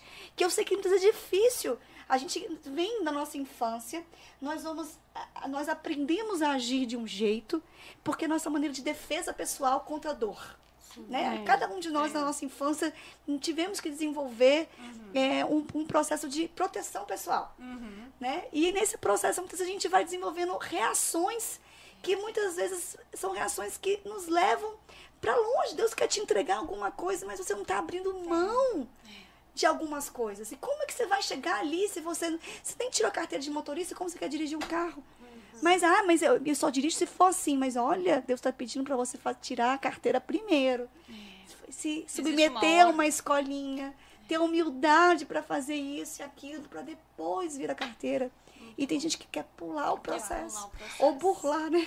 A Bíblia fala que tanto o querer quanto o efetuar é Cristo que coloca em nós, né? Então eu acho que a postura de pedir pra Deus até a vontade de fazer as coisas, porque às vezes tem alguém nos ouvindo aqui, e diz, mas eu não tenho essa chama que a Mari tem, eu não consigo agir como ela age, eu não tenho as, a von, falta a vontade, mas quem coloca a vontade, que vai muito da soberania que você estava falando, né? Quem coloca a vontade é o próprio Deus. Então, voltando um pouquinho na, na, na sua fala também, se render a Ele é o caminho e dizer, Senhor, eu dependo inteiramente de até para querer te buscar, eu dependo de Ti, Senhor. Então, se colocar nessa posição de dependência, eu acho que ajuda nesse processo, entender que realmente não vem de nós. Mari, enquanto você estava falando, tanto da, da, da sua conversão, que quando você se converteu, você decidiu que queria seguir em obediência, depois falando do seu trabalho, que você se manteve focada, veio pandem- pandemia você lá focado no seu trabalho, fazendo acontecer, chegou até a exaustão que você come- cometeu, mas sempre ali focada no que precisava ser feito. É, eu, e nas suas redes sociais a gente percebe muito isso também. A gente define você como uma mulher que tem foco. Você se considera focada também? O que, que é esse foco pra você? Olha, é, é algo assim que. Que eu- por isso que eu falo assim, eu preciso muito da dependência de Deus. Porque quando eu ponho o negócio no meu coração e eu visualizo algo, o Marcelo falou, essa baixinha, quando põe o negócio na cabeça, Essas baixinhas, essas baixinhas. E assim, e muitas vezes eu fico naquela assim, Senhor, isso é do meu coração, isso é da sua vontade. E aí eu me coloco num, num processo de busca em Deus, para eu compreender Nós estamos com um som alto aí, Mari. Será que do eu? retorno. Eu. Desculpa. E, e aí eu, eu coloco, Senhor, isso da minha vontade, da sua vontade. E eu coloco, num, começo num processo de entrega. Senhor, me explica, fecha as portas se não for da tua vontade, me mostra. E eu sempre busco isso, porque eu tenho muito temor a Deus de entrar no, no lugar, pisar no lugar que é da minha carne. É, será que é pela minha vaidade? Será que é pelo meu, pelo meu desejo de conquistar alguma coisa?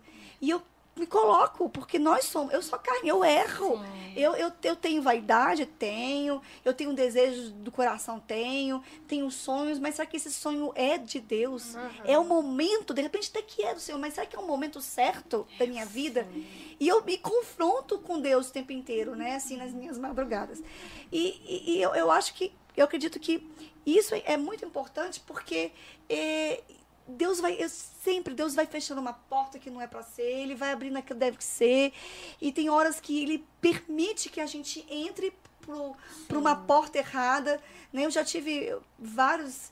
é, teve uma vez que eu tive um funcionário meu que no dia 23 de dezembro, na madrugada do dia 23 para o dia 24, ele bêbado entrou no meu galpão. Ai, meu Pegou um caminhão escondido, sem carteira de motorista, o caminhão da loja, lotado de material de decoração, porque a gente ia fazer uma decoração cedo no outro dia, é, logo, logo depois do Natal.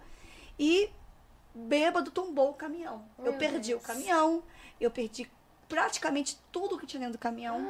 Ele, graças a Deus, não, não teve nada, não estava bem. Mas é, naquele momento, eu, eu, fiquei- eu tava no momento já, num, num, no, momento da minha empresa, em que eu tava muito difícil, assim, você, eu, eu ganhava dinheiro, mas não tinha dinheiro. Uhum. Você, você faturava, mas cadê o dinheiro? E aí quando você começa a, a, a- começa a compreender a questão de gestão de custo, para onde o dinheiro vai, e, e Deus permite que a gente vá passando por um processos para que a gente consiga entender a empresa e saber gerir uma empresa. E se você quer crescer, então cresce certo, minha filha. Vai viver isso aqui, vai amadurecer nisso aqui. E porque eu nunca, eu sempre fui da, eu sempre fui do lado da criatividade, na área de gestão de pessoas, amo isso, amo lidar é, com gerenciamento de pessoas, de, de criar coisas, de ter ideias novas. E eu sempre tive aquele negócio assim de, ai, ai, lidar com planilha financeira, misericórdia. não- E assim, eu terceirizava isso demais. A gente não tem que pode terceirizar, pode, mas a responsabilidade não pode ser terceirizada. Sim. Você terceiriza o serviço, Você mas tem que não a saber, até, até responsabilidade. terceirizar, você tem que saber Tem que como, saber né? como. Então, É. como? E aí, Deus foi me ensinando. E, foi a- e nesse momento que eu tava já nesse, nesse perrengue de cadê o dinheiro, pedindo a Deus um direcionamento de como eu deveria fazer, pensando até em desistir. Ah, nunca pensei, pensei, desistir. E aí eu falo assim, e agora, Deus, aí vai acontecendo isso. Perdi o caminho, perdi um monte de coisa. Calma aí, oh Deus, o que que tá acontecendo? Então, assim, isso é, é, é para eu não, é pra não, pra não, não continuar. O que, está acontecendo? Porque você, no pleno Natal, tem que Meu sair de Deus. madrugada, deixar os seus filhos lá pequenininhos, botar eles no carro. Não deixar que eles eram tão pequenininhos, tinha que botar eles no carro, de madrugada, para lidar com um cara bêbado, com o policial, o Meu Deus. caminhão lá, tudo acabado. Eu chorava. Ele tava bem, graças a Deus. Mas aí Deus, é, mais uma vez, me pegou ali. Que assim, só o seguro, né, até isso. O seguro só pagaria o caminhão e todas as minhas decorações se eu denunciasse ele, né, como furto, e ele ia ser preso, né, responder por um processo de, de furto. E tinha uma que tinha acabado de ser pai, um bebezinho pequeno, uma esposa, e eu falei, Deus, eu não vou fazer isso com ele. Nossa. Aí, o que, que eu faço? Aí eu fui chamada muitas vezes de boba, de de você tá louca, você tá boba, mas eu, eu senti que Deus queria isso de mim. Uhum. Perdoa. Vira a página, eu tenho algo melhor pra você. Não se prende a esse caminhão, Amém. não se prende a essas coisas. E muitas vezes é muito difícil, gente, é fácil falar agora. Sim, Mas na na, hora. na hora, calma aí, o seguro vai pagar tudo, restituir tudo, tá? O caminhão novo.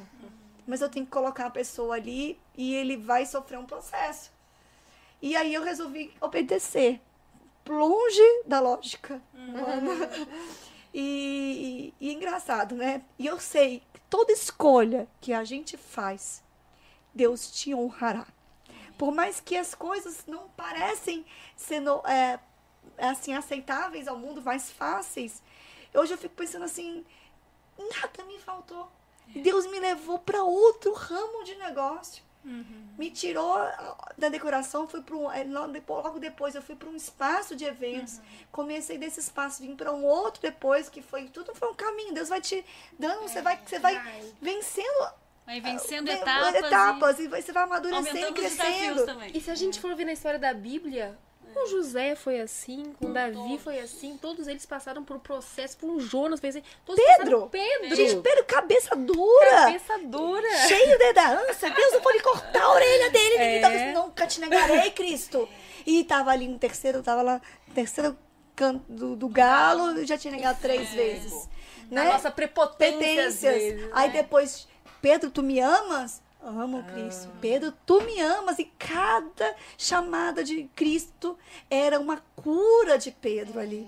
E Deus vai nos curando em todos esses pontinhos da nossa vida que Deus conhece cada um de nós no íntimo. Né? Ô, Mari, e com esse tanto de atribuições no- ao longo do teu dia, é, às vezes a gente não dá conta de fazer tudo, né? Já te assolou o sentimento de culpa em algum momento? Ou por fazer demais ou por fazer de menos? Sim. Somos todos seres humanos.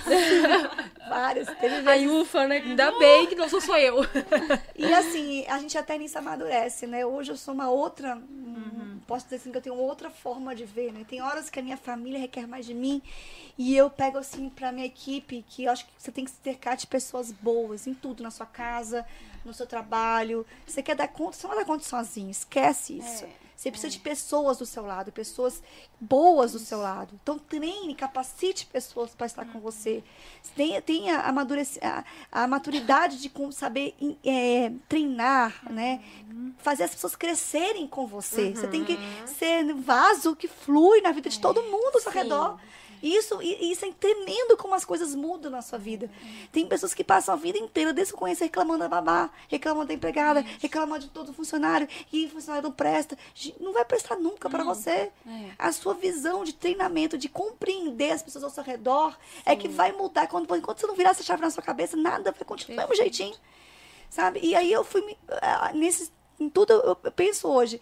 Tem horas que a minha família precisa mais de mim. Meu filho eh, teve uma queda no parquinho ano passado, teve fratura exposta, foi assim. Meu Deus. É, foi, foi um aqueles momentos que quando a escola liga. É, Mariana, o seu filho. Acabou, Aí acabou. pronto, Sei bem. Não precisa nem continuar falando que eu já tô chorando, já tô desmanchando. Ele tá- e quando eu falei, ele tá bem, tá bem? Você pode vir ao colégio? Aí pronto, você já vai que nem uma louca, né? Dirigindo pro colégio, chorando, que tá bem, não sei o que, tá acordado. Ele está acordado. Meu Deus, como assim ele está acordado? Meu ele está Deus. consciente. Aí eu já chamou a ambulância, nós estamos chamando a ambulância, meu Deus. Aí, enfim, tem momentos da nossa vida que a nossa família vai requerer de, você, de, de nós, mais compromisso. E Antigamente eu me sentia muito culpada, muito, muito mais. Minha empresa, não, agora é uma, minha, minha família, pessoas boas, olha, minha equipe tal, cuida disso. Nesse momento, eu preciso que vocês toquem tal, tal coisa.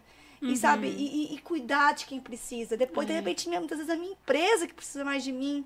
E tá tudo bem. Tu sabe que eu acho muito interessante tu falar isso, Mar, porque tem uma. A gente até começou o primeiro podcast que a gente fez, a gente fez uma.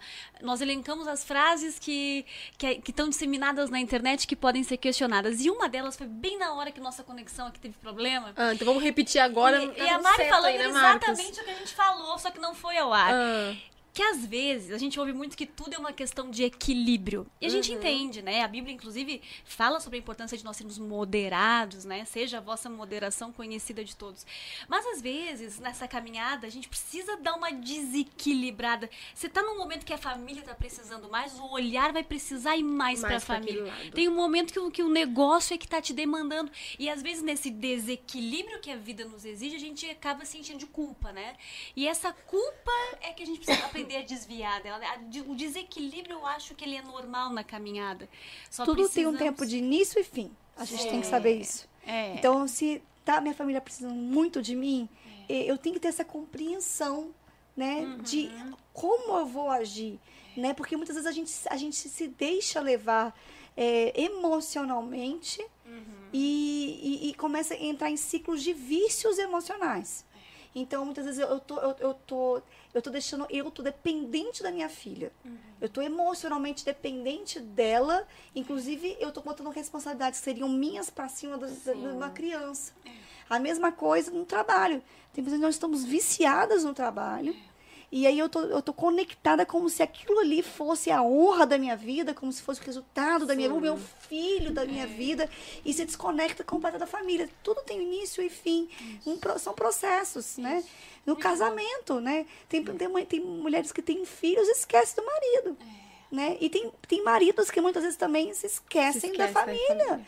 Se deixam levar pelo trabalho Sim. né? Porque o homem tem muito dessa, desse, de- de- dessa característica de provedor do lar. A responsabilidade do homem, né, é muito grande em relação, é natural do homem. Assim como da mulher também, é natural a maternidade nela, né, é. viva, né? Ô Mari, e falando em maternidade, é, Hum. eu sei que você tem uma experiência bem forte com a maternidade. Não, não sei em qual das tuas gestações que você engordou muito, Ah, esqueci né? de pegar minha foto. Ah, foto! A gente consegue colocar... Os... na- Tá, tá Deixa eu selecionado ver aí eu ou consigo, não? você acha que quanto a gente fala. Quantos Tá. quilos, Mário, tu engordou na última gestação? Nossa, mais de 20. Ah, é? Eu não tinha pescoço. Mais de 20 quilos. Juro que tu engordou quanto? Eu tenho tua? 1,55 de 27. altura. Tu tem quanto, Mari? 1,55. Eu também. Somos baixinhas. E tu sabe que eu também engordei demais, só que eu, eu- eu já vinha de um histórico de... Tu, Ju, eu ri por causa da cara que tu fez, que ela falou 20 e tu olhou assim como eu fiquei "Mas meio tímida, porque eu engordei imagina." 27, Mari, mas é porque eu... Eu acho que tem Que muito inchaço né? também. Mas a gente queria ver a foto. A Mari tem uma foto dessa. É porque a Mari, gente, aqui pessoalmente, ela é bem magrinha. Oh, glória é a Deus. difícil entender esses 20 quilos a mais na Vou gestação. tentar achar aqui. Mas E tu consegue coisa- entender porque tu passou por É, isso, não. né? Aqui, ó. Mas nela é difícil, né? A gente olha pra ela, ela tem estrutura. Olha isso aqui. Tu já malhava? Meu Deus! Como é que a gente mostra, hein, Marcos? Deixa eu ver antes, peraí. Meu Deus do céu, Mari. Que diferença. E é outra Deixa se tá que dá, uma, que dá uma culpa, que dá tudo misturado, né, Mari? A gente se culpa e se. É assim, eu sempre fui aquela pessoa, é, na adolescência, que eu era um varapau. Eu não tinha bunda, não tinha perna, não tinha nada. E todas as minhas amiguinhas já tinham corpinho e eu não tinha nada. Então eu sempre queria ter corpo e nunca tinha. Eu tinha 15 anos, eu tinha carinha de novinha, minhas amigas, mundo, cara, eram mais novas que eu. É, todo mundo pedia minha identidade, não pedia a identidade de ninguém, eu ficava com raiva dessas coisas. Mas aí, depois que eu engravidei, é assim, eu, eu, eu- como eu nunca engordava, eu comia muita massa, muita filé parmegiana. Isso 10 horas da noite, gente. Ai, que isso e é macarrão boa, né? Isso é a melhor boa, vida né? que tem é essa. Bom. E aí, enfim, eu engravidei e eu comi, assim, desvairadamente. Comia mesmo. Meu marido também é bom de garfo. Ah. E os dois. Ele engordou também? Nossa! Nossa.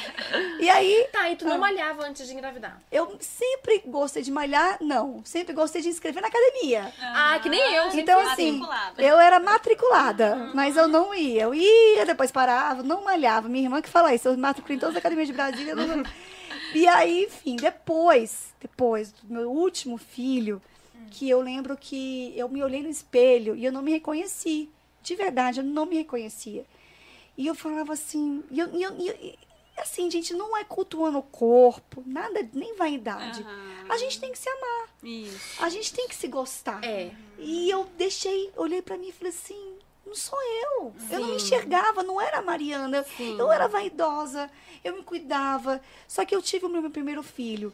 Eu tive um parto muito difícil. No quinto mês de gravidez, eu tive, eu, que- eu tava pass- caminhando no sudoeste, minha bolsa, ah, o tampão estourou, comecei a sangrar. Eu tive que dei- ficar de cama do quinto até as 34 semanas no hospital tomando aquelas injeções para amadurecer o pulmãozinho. E só fiquei inchada, inchada, inchada, inchada, inchada. E aí, filho prematuro. Então, eu me, eu me doei por completo para aquela, pra aquele aquela serzinho que precisava de mim, né? Pro Davi. E aí depois eu- a gente fala assim, ai, não vou, não vou, não vou ter outro filho, né? A gente esquece, né? É. Esquece tudo. Aí já foi de novo, engravidei o segundo, depois já emendei no terceiro, que tem diferença de um ano e dez. Dava um ano, eu engravidava. O, o meu filho, meus filhos faziam um ano de, de aniversário, eu já estava grávida Tava de novo. grávida. Propositalmente, você fazia porque você Eu queria, eu, sempre, mesmo. eu queria, eu queria muito que eles fossem muito juntinhos, assim, pra serem muito Legal. amigos, porque eu e minha irmã, a gente Que também é legal. bem Você nunca juntinha. teve Legal. dificuldade pra engravidar? Tive. No- entre o primeiro e o segundo, eu queria muito engravidar. E eu não engravidava, e quando eu engravidei, ainda tive um aborto espontâneo. Ai, E aí foi engraçado isso, porque assim, eu tinha um sonho que era morar numa casa. Porque eu cresci de pé descalço, brincando no jardim com a minha irmã. E eu sonhava em ter uma família morando numa casa, brincando no jardim. E meu marido veio de São Paulo e ele morria de medo de casa. E aí muitas vezes a gente tem sonhos. Você pode, de repente, ter um sonho aí de, um, de, um, de algo na sua vida. E eu lembro que eu fiquei um ano, um ano orando para Deus e eu levava meu marido para um monte de casa. Ele, não, financeiramente não dá. Não, não, isso aqui não, não, tenho, não tenho medo, não gosto. É voltado pra rua, tem medo de ladrão. E assim, ele nada ele gostava. E aí a gente foi numa casa que ele gostou. Isso depois de, acho que já tinha, sei lá, uns nove meses, foi em outubro, dez, de- foi em outubro. A gente foi numa casa em que ele gostou.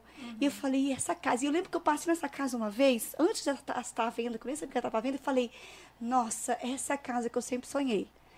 E aí eu peguei, que Deus é aquele Deus por completo, gente. Eu vou contar um testemunho agora por completo, tá? E aí eu falei assim, essa, é, é, viu no meu coração, essa casa, essa casa que eu sempre sonhei. Mas eu pensei, não dá, é muito distante. E só passei, nem sabia que estava dentro daquela casa, estava em construção, estava tipo uma reforma construindo, sei lá. E aí, beleza, passou alguns meses, eu continuei olhando casa e tudo. E aí, quando eu vi no jornal, é, e, e isso que a gente, imobiliária, né? Só que o Marcelo nem se é. mexia, era eu que ia atrás. Que eu, que... Aí, aí eu sempre com teu interesse em alguma coisa, como disse o Marcelo, não tirou da minha cabeça, né? e aí eu fui lá, enfim. E aí, quando eu fui ver a casa, não era bendita da casa que eu tinha Olha gostado há só, uns meses olha atrás. só. Aí o Marcelo, nossa, gostei dessa casa. E eu falei assim, só que tá um pouco acima do que a gente, enfim, tem de condição agora e tudo. E a gente fez uma proposta e eu descobri que eu tava grávida do segundo filho. E eu sonhava estar grávida, tava com o Davi, foi assim, eu te- pensei em engravidar, engravidei. E já no Daniel demorou, assim, eu engra... dois meses tentando nada, no segundo mês nada. E aí peguei, engravidei, engravidei, achei a casa, ele gostou, fizemos a proposta, deu tudo errado. Eu perdi a gravidez, ele não aceitou a proposta, não nada certo. Eu falei, caramba, Deus, deu tudo errado. Eu achei que estava virando aquela página, que as coisas estavam prestes a acontecer e eu viver o meu sonho que eu queria, que a gente tem sonhos, tá, gente? Sonho. E sonhar, dá o mesmo trabalho, né? Como dizem, dá mesmo. E eu sonhava, eu queria, eu, tinha me visto, eu visualizava, eu queria aquela minha uma casa com os meus dois filhos, que era, na minha cabeça era dois. E aí, enfim, deu tudo errado, perdi a gravidez, perdi, eh, foi muito ruim eh, eh, o aborto que eu tive. E aí, isso foi em outubro. Quando foi em dezembro, deu no dia 23 de dezembro. Olha, gente, do, É, dois 23 de dezembro, É, é a segunda vez, né? É. E dia 23 de dezembro, liga o proprietário dessa casa. Vocês estão com aquela proposta na mão? Aí o Marcelo, sim, tá, tá- a gente tava lá ainda procurando casa, dinheiro lá na conta. Não, então sim. Então vamos lá, amanhã a gente passa a escritura, eu vou aceitar. E aí Marcelo falava assim, na época de outubro, essa proposta que a gente tá fazendo, ninguém aceita esse tipo de coisa. Eu, Marcelo falou assim, como é de Deus vai aceitar? E não aceitou. E aí, de, de 26 de dezembro, ele foi lá e aceitou a proposta. Glória a Deus. E aí a gente foi lá, passou a escritura no dia 24 de dezembro, antes de fechar o cartório, a gente passou a escritura na nossa casa. Gente, foi uma vitória tão grande na minha Glória vida. Que Sabe, que eu Natalzão. queria tanto aquilo ali pra mim, e foi muito além do que eu pensava, imaginava que Deus foi aquilo que eu queria. E Deus foi lá e entregou. E aí deu, a gente pegou, viajou, e na viagem deu quatro dias depois, a gente viajou dia 26, logo depois do Natal, deu três dias, dia 29, eu descobri que tava o quê? Grávida. Grávida. E aí eu fechei o ano com tudo aquilo que tinha dado errado. Deus foi lá e restaurou em dobro, veio um terceiro mais pra frente. Amém. Que E. Deus é um Deus assim. Ô Mari, eu, Ah. tenho- eu tenho uma, uma pergunta pra te fazer aqui, porque mudando de assunto, mas tu teve uma experiência até recente de participação num programa muito conhecido de televisão, né? Que é o Shark Tank Brasil. Inclusive, depois teve uma, uma pequena. Um- alguns pits que aconteceram aqui em Brasília, né? Sim. Mas tu participou lá em São Paulo com Cris Arcangeli, Camila Farani. Sim. Ainda nesse mundo dos negócios aí, a gente voltando a isso, como é que foi essa participação? Tu foi levar uma proposta de negócio lá pros tubarões. Foi, menina, a gente tava, eu tava abrindo os Unia do DF Plaza, e aí foi isso em 2018, que a gente inaugurou lá. E, e aí a gente, antes mesmo de abrir, a gente tava com captação de investimentos dos Unia, né? E aí eu tava com um consultor que foi lá e me inscreveu, escreveu a empresa no Shark Tank Caramba. né? E aí ele falou, você topa isso? Eu falei, topa, você vai comigo, né? Aí ele falou, vou e tudo. Enfim, nos inscrevemos. A gente inaugurou, captamos os investimentos, inauguramos a loja, que isso foi tipo em 2017 que houve essa inscrição. E aí depois que a gente já tinha inaugurado, Ah, já tinha inaugurado. Já tinha inaugurado. Foi um mês, não era? Que tinha inaugurado? Eu acho que eu vi É, depois a. foi- Aham. já, já tinha aberto o negócio, já estava tudo certo, rodando o negócio. Eles me chamaram, só que eu já não tinha mais consultor, né? Eu já não estava mais com ele. E eu falei, meu Deus, e agora eu vou sozinha nisso? E como eu, assim, penso que nada a gente perde na vida, assim, de experiência, eu falei, eu vou enfrentar isso. E Deus me ensinou uma coisa muito interessante que não tem nada a ver com o negócio. Uhum, Mas eu tinha uma mania de colocar pessoas em pedestais. uhum. Olha só que Deus me levou pra lá pra me ensinar uma coisa. Que lindo. É, eu tinha mania de achar que as pessoas eram muito melhores do que eu. E muitas vezes não é que a gente deixa de, de- de acreditar na gente, mas tem mania de olhar pra alguém E e, achar falar é assim: maior. nossa, mas que. Sabe, botar a pessoa demais assim, Muito em bom. cima. Uhum. E Deus me ensinou assim: eu sou pai dele e seu. Glória a Deus. E isso é muito tremendo. Eu É sou muito. pai dele, seu, daqui, dali. E, e, e- e se ele exalta alguém, que aquela pessoa tem um propósito. E aquilo que Deus tem de propósito com você, na sua hora certa, ele vai te exaltar também. Isso. Olha pro teu caminho. Para de exaltar pessoas. Para de botar pessoas em pedestais. Você tem que honrar as pessoas. Isso. Honrar é uma coisa, É. colocar em pedestal é outra. É. E quando eu fui lá, eu, como que eu vou entrar num lugar com baita de empresários super, enfim, grandes na televisão e tá ali sendo sabatinada ao bravo, vivo. né? Meu Deus. Ao vivo não, assim, mas é, gravando sem, Sim. sem Teve algum contato com eles antes? nenhum. Nenhum. Tu chega É lá. aquilo mesmo. Aí tu monta um pitch de quê? De. Cê- cê- você vai um dia antes. Ah. E eu tava assim, gente, acho que eu fui no banheiro umas 10 mil vezes. Eu tava Nossa. morrendo de dor de barriga. Tá. Meu Deus do céu. Ô, Mari, E aí e tu- aí. Ah, não, porque aí tu chegou, eu me lembro que tinha uma decoração lá, eu vi o episódio. Tinha uma É, a gente vai Entregou um os antes. copinhos, né? Eu vi também. A gente vai um dia antes, você monta como Aham. vai ser sua decoração. Eu tava completamente sozinha, gente. Tu montou sozinha a decoração. Tudo. Eu eu fui sozinha, por Ah, completo. Deus do céu. E quando eu cheguei lá, eu nunca tive experiência com essas coisas, né? Aí eu cheguei lá, o pessoal com equipe de produção. As pessoas vão fazer empresas com equipe. Vai com consultor, vai com sócio. Geralmente todo mundo vai com sócio. E meu sócio é meu marido. E, e ele nunca quer aparecer. Aquele jeito. E aí, ele. Aí eu. Aí, enfim, aí eu. Ai, que desespero. E todo mundo E com aí, foi equipe. aceito teu projeto na época ou não? Não, não. Na época, não não. aceitaram. Mas assim, foi muito legal porque é, a gente fica uma hora com eles. Uhum. Então, Ah, é aprende uma muito, hora. né? Uma hora. Porque o que vai ao ar é bem É tipo menos. É menos. minutos, É. três, esses cinco cortes é que são bravos, né? Porque às vezes tá na mesma Eles- explicação, eles- tem um eles cortam corte. porque é um É, não tem jeito. Então eles, eles fazem aquela cara quando faz uma pergunta, e meu Deus, pau os negócios, pra dar aquela coisa assim, né? Ah, Mas não foi Não, nada coisa que disso. tu nem imagina, então. Olha como é que é uma... Nossa, olha, o Shiba, inclusive, melhoras pro Shiba, a recuperação É, dele tem é, problema. sim. E é uma pessoa fantástica, me deu várias ideias de, de crescimento, né? Ele até hoje, ele fala várias coisas que até hoje fica me batendo na minha cabeça em termos de estratégia de crescimento da empresa, né? sim. De abrangência. Um dos Então, maiores franqueadores do Brasil, né, Mari? Sim. Não, esse é o, é o Semenzato. O Semenzato tava contigo lá, não? não, na época era o do, da Chili Beans, Ah, o Caíto. a Cris, né? O Shiba, a. A da. A Camila do- Farani. Farani. Uhum. E, e- então, assim, na, na, no, no grupo ali, você passa uma hora Uhum. consultoria grátis ali. Com né? Consultoria Aprendendo, né? E Que eles, assim, fantástico eu- isso. elogiaram muito o negócio. Só que, na verdade, assim, eu tava pedindo um investimento, um valor da empresa alto. Eu, não, não precisava de investimento. Você já tava com o negócio Tá andando. andando, não precisava de investimento, né? Então a gente, se ele quisesse entrar, teria que valer a pena pra Valer mim também, pena. né? Então assim, eles não quiserem entrar, não quiserem investir porque e não era uma empresa que estava começando, Sim. enfim. E mas é, uma hora ali, eles fazem aquelas perguntas e tudo, que são tudo bem aquilo é real são, mesmo, mas né? é, é editado, né? É editado. Claro. Mas eles claro. elogiaram, elogiam muito, dão muita dica. Que foram legal. pessoas muito legais. Tanto que depois eu tive no palco com eles em Brasília. Em Brasília eu com a tava lá. Farani e a Cris, né? Uhum. Tu sabe que eu usei, eu, eu fazia um trabalho com os terceiros anos do ensino médio, que eu, eu passava os episódios de Shark Tank em sala de aula pra falar sobre argumentação. E o teu episódio foi um dos que eu passei. Meu Olha, Deus! eu lembro que eu tinha recentemente visto e passei. Aí a gente analisou, argumentar. Muito legal. Foi muito. Os meninos devem lembrar, eles têm aluno por aí, devem lembrar A até gente hoje. precisa perder o medo das coisas. É. Porque aquilo que você não conhece, a gente, a gente não quer viver. E é sempre, Se é sempre mais fo- fácil do que parecer. Depois, ah, viu, se eu tivesse tomado a decisão antes, tinha dado certo e já tinha perdido. E a gente perde tantas vezes por causa do medo que paralisa, né? É assim, eu. e- mas a gente, é normal, eu não conheço, não sei como vai ser. É muito mais fácil dizer não e sair, não viver aquilo. Sim. Isso. Do, do que do que acontecer ali que tá de repente o crescimento. É. Ali que tá espírito de amadurecimento. Ali de repente tá um campo de network importante bom. você. É. Né? Teve alguma relação a tua ida lá depois com eles virem aqui? Não. Sim, sim. Teve, né? É, imaginei.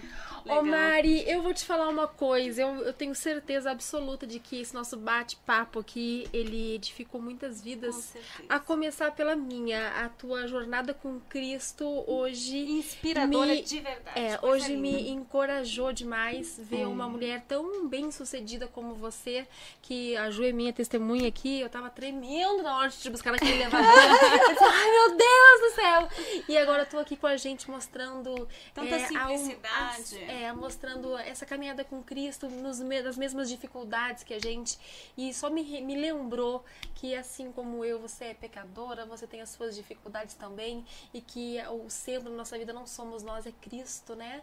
E, e como isso me encorajou, como renovou as minhas forças, como, como eu vou sair daqui hoje reabastecida por Cristo. Então aquela. A- o que a gente sentiu de bom no começo, Ju, é porque realmente o que você ia entregar Tá pra na nós hoje aqui Vamos é- fazer um é bate-bola Mari? verdade. Vamos, só vamos ver como é que tá o chat aqui primeiro? Vamos, o pessoal no Só- chat tá é, abandonado. Vamos lá, vamos rapidinho. quem tá Se alguém tiver alguma gente. perguntinha, gente, agora, nós vamos Cris encerrando já Santos, com a glória Mari. a Deus, Eu verdade. Lívia também comentou aqui. Quem mais tá com a gente? Vai falando, tem um delayzinho aí, mas vai falando Se pra gente citar o seu alguma nome. perguntinha. Mas, Mari, vamos lá. Eu falo, faço uma pergunta e você responde com uma palavra. Vamos? Uma palavra que represente a tua família. Ai, é meio clichê, mas a minha rocha, a minha base. Uma pessoa que te inspira. Jesus, né, gente? Uma coisa que te drena as forças, assim, que te suga. Ansiedade. Ansiedade. Um sonho. Sonho. Isso é eu e Deus. Isso aí tem coisas nesse é momento, esse meu sonho, a gente tem que ter prudência no falar, Isso. né? Então, nesse momento, o meu sonho tá aqui no meu coração e ele sabe. Quem é Jesus pra você, Mari? Ai, Jesus. Difícil uma palavra. a fonte né? da minha vida. Ah, uma palavra que defina a sua meta para 2022. Superação. Sabe que na literatura, Mari, a gente tem é, grandes histórias de amor, né? A gente tem, quem não conhece, Romeu e Julieta, né? Linda história, muito bem contada, mas no final a morte vence o amor, né? Temos Tristão e Isolda, outra história linda da literatura céltica, mas no final, de novo, a morte vence o amor. Que coisa linda poder te ouvir falar de uma história de amor com Jesus. A única história de amor, Mari, em que no final o amor vence a morte. O amor vence E a morte. ressuscita o terceiro dia. Amém. É sobre ele, né, Mari, que nós estamos falando. Sobre ele. E ele pode ressuscitar qualquer vida aí Isso. do lado, em Amém. qualquer área da tua vida. Se você acha que acabou, vou dizer isso pra você, porque teve muitas vezes que eu achei que as coisas tinham acabado. Deus vai ali, restaura por Glória a completo. Dependa dele, que ele não falha. Glória, a Glória a Deus. Deus. Ai, olha, eu tô terminando esse Triste de acabar. em lágrimas, assim, emocionada, Mari. Coisa linda, É, coisa linda. que glória a Deus, Deus hoje te usou tremendamente. Tem alguma perguntinha pra ela aqui, não? Tá, vê aí. Mari admirável. Ó, são elogios aqui, Mari. Um beijo. Que coisa linda. O pessoal participando com a gente. E a gente tem mais um momento agora, não sai daí não, porque o nosso sorteio vai acontecer. E olha assim, ó, o diretor ali, Ju, só olha pra ele puxando a nossa orelha. Inscreva-se no... Eu não enxergo. Inscreva-se no nosso Mari, canal. você tem uma missão agora. Nós vamos colocar aqui na tela. Se Deus quiser, vai dar certo. Vai lá, diretor. E sorteio. você vai participar do nosso sorteio, nos ajudar aqui a fazer o sorteio, tá? gente, vai falando aqui no chat, deixa eu ver quem tá com a gente ainda. Vamos mostrar os. Vamos mostrar. A gente tem qual prêmio pra mostrar aqui hoje? Nós temos a Só- caixa que a gente já e a mostrou. caixa? Letus Araújo é um, va- um voucher. É um voucher. E temos é, Schultz, Calvin Klein e Liericó. Então vai ser sorteado primeiro. Letus Araújo, uma sessão de tratamento vai- estético. então são quantos sorteios? Quatro. Três. Três. Três, então, sorteios, três ganhadores. travou tudo aqui, Travou parou o tudo som. aqui. O som. Não. Será que a gente tá no ar? Deixa eu ver. Aí Deu, voltou. Deu, voltou, voltou. voltou. Voltamos, saímos. Trancou de novo. Voltamos. Voltamos, minha gente. Agora vamos para esse sorteio aqui. O, o diretor vai colocar aqui na tela pra gente. Então são três ganhadores para você configurar aí, Marcos. Vamos ao primeiro. Deixa só ele colocar, peraí. Pra gente finalizar agradecendo, fazendo uma oração, Mari, mas vamos fazer o nosso sorteio fazer, primeiro. depois a gente depois a encerra com a gente encerra. encerra. Pronto. Mari, você vai, vai ser, encerrar com a gente falando assim, ó. Flui! A Alessandra Martins é tua irmã? É, ah, tá aqui! Muito feliz em vê-la por aqui, falou ela. Muito bom. Legal. Luciene Rocha também tá aqui com a gente. Lívia Pessoal do. Sul com a gente. Lívia, um beijão pra Lívia. Olha, eu vou falar uma coisa. Se vocês não se inscreveram no nosso canal ainda, Não dá pra entender, né? Não, não dá. depois de um testemunho desse, minha gente. Deu com o diretor, podemos? Então podemos. vamos lá. Não, tá na tela ainda, não. gente? São três. Tá, mas não tá na nossa tela. Tá na, direto na live. Ah, tá. Então, pronto, vai entendi. direto. Aí você vai ter que nos falar os nomes, então, né? É o que tá em negrito, tá? O que apareceu em Então negrito. vamos lá, o primeiro ganhador vai ganhar o voucher da Letuzzi Araújo. O segundo vai ganhar o kit da Schutz Calvin Klein e da Lear e Co. E o terceiro vai ganhar, finalmente, um kit personalizado da Finalmente. Primeiro, Ai, gente, então, o kit finalizado da Permanente é maravilhoso. personalizado. O Que- kit O finalizado. que, que eu falei? Vamos? Quem é que tá É que a concorrendo gente aí? não tá vendo aqui, mas tá saindo, já tá acontecendo. A gente vai conseguir ver aqui, eu acho, Vamos. né? Ah, é na tela, pronto. A minha tá com muito delay. Deixa eu ver aqui na tua. Vê junto comigo, ó. Ó, Cinco, quatro. 3, 2, Dois, um, foi. Pra nós não apareceu ainda. Loiane Rezende. Loiane, Loiane Rezende, Rezende. ganhou um voucher da Letuzzi Araújo. Ó. Ela marcou, tá tudo certinho aí, né, Marcos? Marcou as pessoas, tô vendo Três daqui. pessoas- Três pessoas. Isso. Melhor da Terra Delícias. Melhor da mas Terra. ela marcou uma pessoa. Não, mas ela deve ter marcado Não, em ela outros. marcou Deixa, eu- deixa eu Tu tem marcou, certeza? Já, já sei que marcou, já tinha visto nos, nos comentários. Ah, tá. Então, ó, gente, aqui tá aparecendo na tela um, mas ela marcou em comentários diferentes. Isso. E tá valendo pro sorteio. Júlia Arruda. Ganhou, então. Marcou três também? Três. Marcou três. E a Júlia ganhou um kit personalizado da Finalmente. É isso! bom, parabéns aos Deixa eu ver se as, se as ganhadoras estão aqui no, no- no- ao vivo Tamo com a gente. Eu não consigo acessar, tu consegue? Ca- Consigo, mas agora deu uma travada. Aqui, pronto. Gente, próxima semana eu vou anunciar. Vamos anunciar a nossa próxima convidada? Mari, você deve Vamos! conhecê-la também. A, a nossa convidada da segunda-feira que vem é uma mulher de Deus que tem feito um trabalho lindo nos presídios. Você conhece a Shayla Manzoni? Sim. Shayla estará conosco aqui na próxima segunda-feira. Amém, benção. É uma querida também. Ju, então nós viemos aqui para abastecer outras vidas, mas saímos abastecidas É também. verdade. Ô Mari, nós só temos a te agradecer é, por tudo que você nos entregou aqui Obrigada a vocês hoje. pelo convite. Foi, Mari, foi bem. Que o Senhor retribua numa boa medida, Amém. recalcada, sacudida Amém. e transbordante. É, ver os seus olhos lacrimejando a cada vez que você falava de Cristo, essa paixão que você tem, é, foi só isso já foi uma lição, né? Tem um versículo que fica bem na nossa parede da frente que eu amo falar para as convidadas. Ah, Não vos lembrei das coisas passadas, nem considereis as antigas. Eis que faço coisa nova que está saindo à luz. Porventura não percebeis? Eis que porém o caminho no deserto e rios no ermo. Amém. Receba no seu coração essa palavra. Mari, você pode orar para a gente encerrar? Sim. Pai querido, Deus amado, Senhor, muito obrigada, Pai, por essa noite, obrigada por esse bate-papo, Senhor. Que o Senhor venha alcançar cada um que venha ouvir, Senhor, hoje ou depois, Senhor, essas palavras, esse podcast. Não porque foi nós que estamos aqui proferindo, porque eu creio que tudo que nós passamos na nossa vida é para que nós possamos ser vaso de transmissão da tua glória, Deus. Para dizer para todo mundo, Senhor, que o Senhor é vivo, que o Senhor é poderoso, que o Senhor é Deus nome sobre todo nome, aquele que tem a última palavra sobre tudo nessa terra, Deus. Obrigada por todas as coisas que o Senhor vem nos trazer, a graça, a direção, papai, a- guardando nossa ida, nosso chegar, onde nós formos, abençoando nossas mãos, onde nós colocarmos as mãos, onde nós colocarmos os pés, Deus, vai na frente de nossas vidas, Deus. Nos, nos abençoa, nos livre de toda armadilha, Deus. Nos dê direcionamento e sabedoria, papai, nesse mundo, Pai, em nome de Jesus. Amém. Amém. Glória a Deus. Glória a Deus. Acabou, né? Juliana, acabou. A gente tem um jeitinho todo especial de acabar o Flui, Mari. Então, vamos lá. Como é que é, Ju? Vai, a gente vai olhar pra pra onde? nós. O Marcos fica reposicionando nossa câmera. Vamos lá. Ah. No 3, a gente se despede, tá? Então, peraí um Um. pouquinho, peraí um pouquinho. Minha gente que tá com a gente aqui até agora, muito obrigada pela sua presença, pela Muito sua obrigada, participação. pessoal.